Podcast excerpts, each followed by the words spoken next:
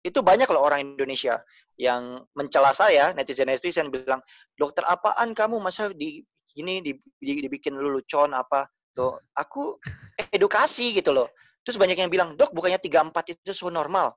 Like, Will Talk Podcast, where young generations speak up. Nah, tapi dok, aku kadang suka dengar juga kalau BPJS itu jadi lebih lama. Jadi kayak maksudnya kalau misalnya kita dibandingin nih, kita kan ditanya misalnya sama administrasi, kita bayar hmm, bayar cash atau ada asuransi atau pakai BPJS. Nah, pandangan masyarakat tuh kadang kalau kita pakai BPJS, kita tuh jadi kayak lama, Dok, diperlama, mau ini dipersulit gitu, Dok.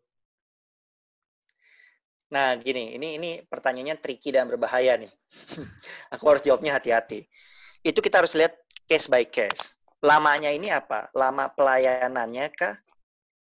Lama eh, antriannya kah?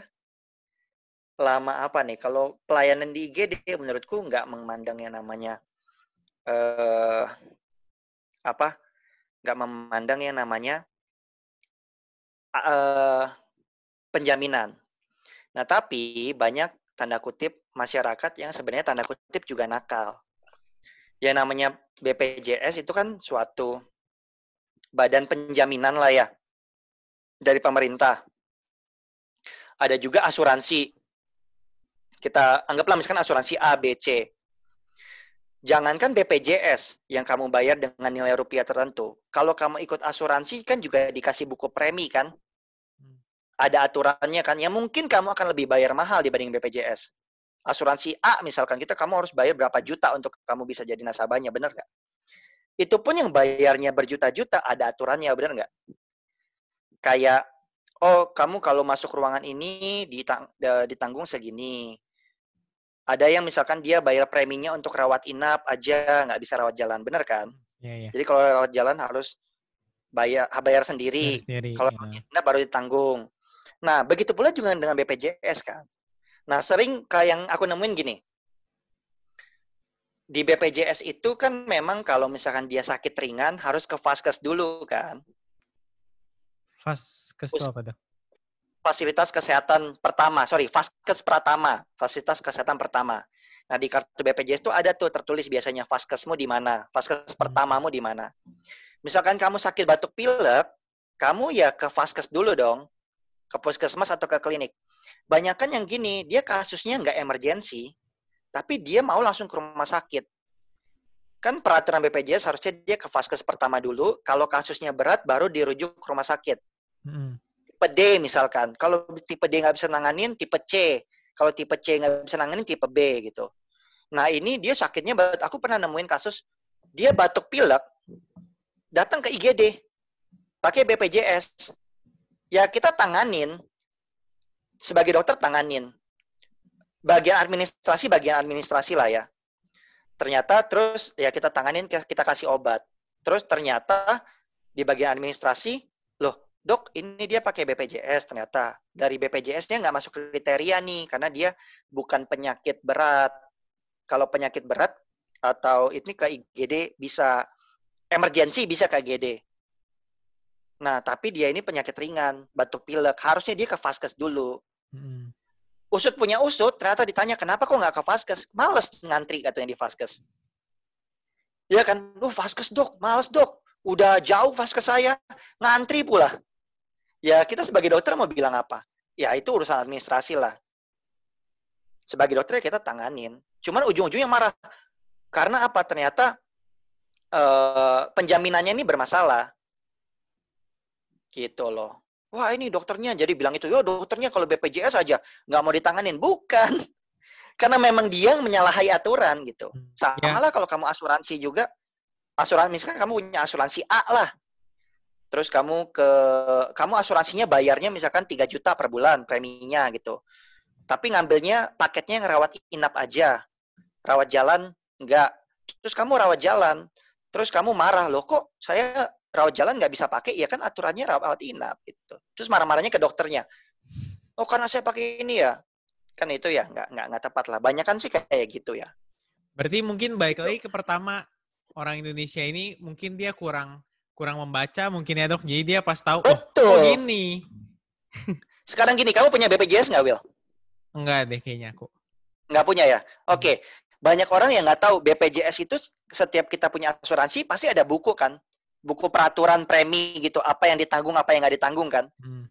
Nah, BPJS memang kita daftar nggak di nggak dikasih. Kenapa? Karena kalau cetak segitu banyak untuk seluruh masyarakat Indonesia kan Iya, iya, iya. terlalu banyak lah ya. Pemerintah juga kasihan. Tapi itu ada sebenarnya bukunya di websitenya BPJS. Dan masyarakat nggak tahu gitu loh Hmm. peraturan-peraturannya apa. Dan saya aku rasa BPJS di balik pro dan kontra, eh, ya walaupun juga banyak pro kontranya ya, tapi juga udah kasih peraturan yang tertulis gitu loh. Ada peraturan tertulisnya dan banyak orang yang nggak mau baca gitu loh. Di rumah sakit pun banyak kok kayak posternya. Kalau gawat darurat bisa langsung ke UGD, kalau enggak harus ke Vaskes dulu gitu. Hmm.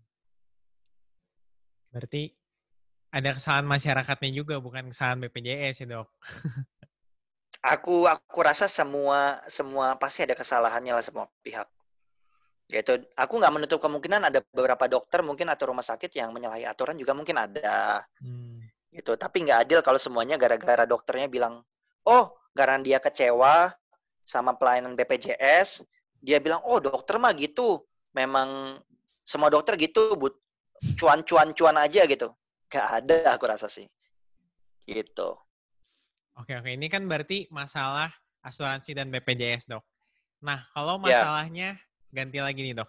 Kalau misalnya ada pasien, pasien ini harus banget di misalnya dirawat inap, tapi Mm-mm. dia nggak punya ekonominya, dia nggak bisa bayar dok. Tapi dia tuh butuh buat obat ini, kalau nggak dia bakal meninggal. Oke. Kalau di rumah sakitku, eh dia ditampung. Jadi dimasukin, nanti rumah sakitku akan ngomong ke dinas kesehatan. Hmm.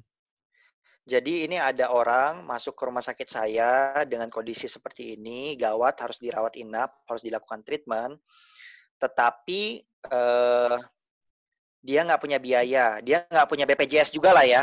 Kita anggap nggak punya BPJS kan berarti Ya, ya. kan? Nggak punya BPJS, terus nggak ada biaya. Biasanya rumah sakit akan kasih formnya itu, dia akan bawa ke dinas kesehatan, dinas kesehatan akan bilang, dia punya budget biasanya untuk itu. Jadi itu ditanggung oleh dinas kesehatan setempat. Gitu. Eh, misalkan dinas kesehatannya kasih dana segini. Biasanya ya rumah sakit ikut bantu. Hmm. Kayak sebagian dananya ditanggung rumah sakit lah atau dikasih diskon lah atau apa gitu. Gitu. Nah, tapi gimana Jadi- cara taunya kalau dia beneran nggak punya duit? Bisa dong ketahuan. Kayak dia nggak ada memang tidak terdaftar di BPJS. Hmm. Secara terus eh, keluarga misalkan ad- nggak ada yang datang. Ataupun yang datang nggak mampu. Dan dia memang nggak ada nggak ada. Itu ada bagiannya rumah sakit ada bagian nge- nge- ngecek gitu. Nggak mungkin lah lolos kayak dia mampu kayak raya tapi bilang nggak mampu nggak mungkin. Gitu. Berarti tetap ada bantuan dari dinas kesehatan sama rumah sakit ya dok? Iya. Itu namanya kalau nggak salah CSR ya. Corporate Social Responsibility. Setiap perusahaan kan punya CSR sebenarnya. Nggak hanya rumah sakit. Perusahaan apa pun itu. Cuman beda-beda bentuknya. Kalau misalkan bank, misalkan dia bikin eh, apa namanya acara di panti asuhan biasa CSR-nya. Hmm. Atau misalkan dia eh, perusahaan pabrik ini biasanya dia bikin kayak oh di di sekitar lingkungannya lagi butuh apa? Bangun jembatan, dia yang bangunin jembatannya gitu. Itu namanya corporate social responsibility. Hmm. Tapi itu yang CSR. udah korporat kan yang udah besar banget. Oh iya. Kalau UMKM baru bikin, Ya enggak dong. Oke, UMKM aja sekarang hidupnya segan mati tak mau. iya, pusing ini ada COVID ini. Semuanya jadi Iya. jualan makanan sekarang dok. Iya. Begitulah. Dokter pernah trauma nggak dok? Lagi nanganin pasien, misalnya di IGD. Kan IGD kan banyak macem. Ya, Pernah sampai trauma nggak dok? trauma. Trauma sih kayaknya nggak pernah ya aku. Mungkin mentalnya udah Trauma. dilatih dari belajar dokter mungkin ya dok? Iya. Kalau kaget pernah ya kasus tadi, kaget. Wuh, kelihatannya preman nih yang datang. Kelihatannya ya itu dulu waktu masih muda lah. Tapi ternyata hatinya baik. Kalau di IGD ya dok, paling sering ini yang datang ini kenapa dok? Kebanyakan. Kalau di Indonesia beragam, banyak demam juga datangnya ke IGD.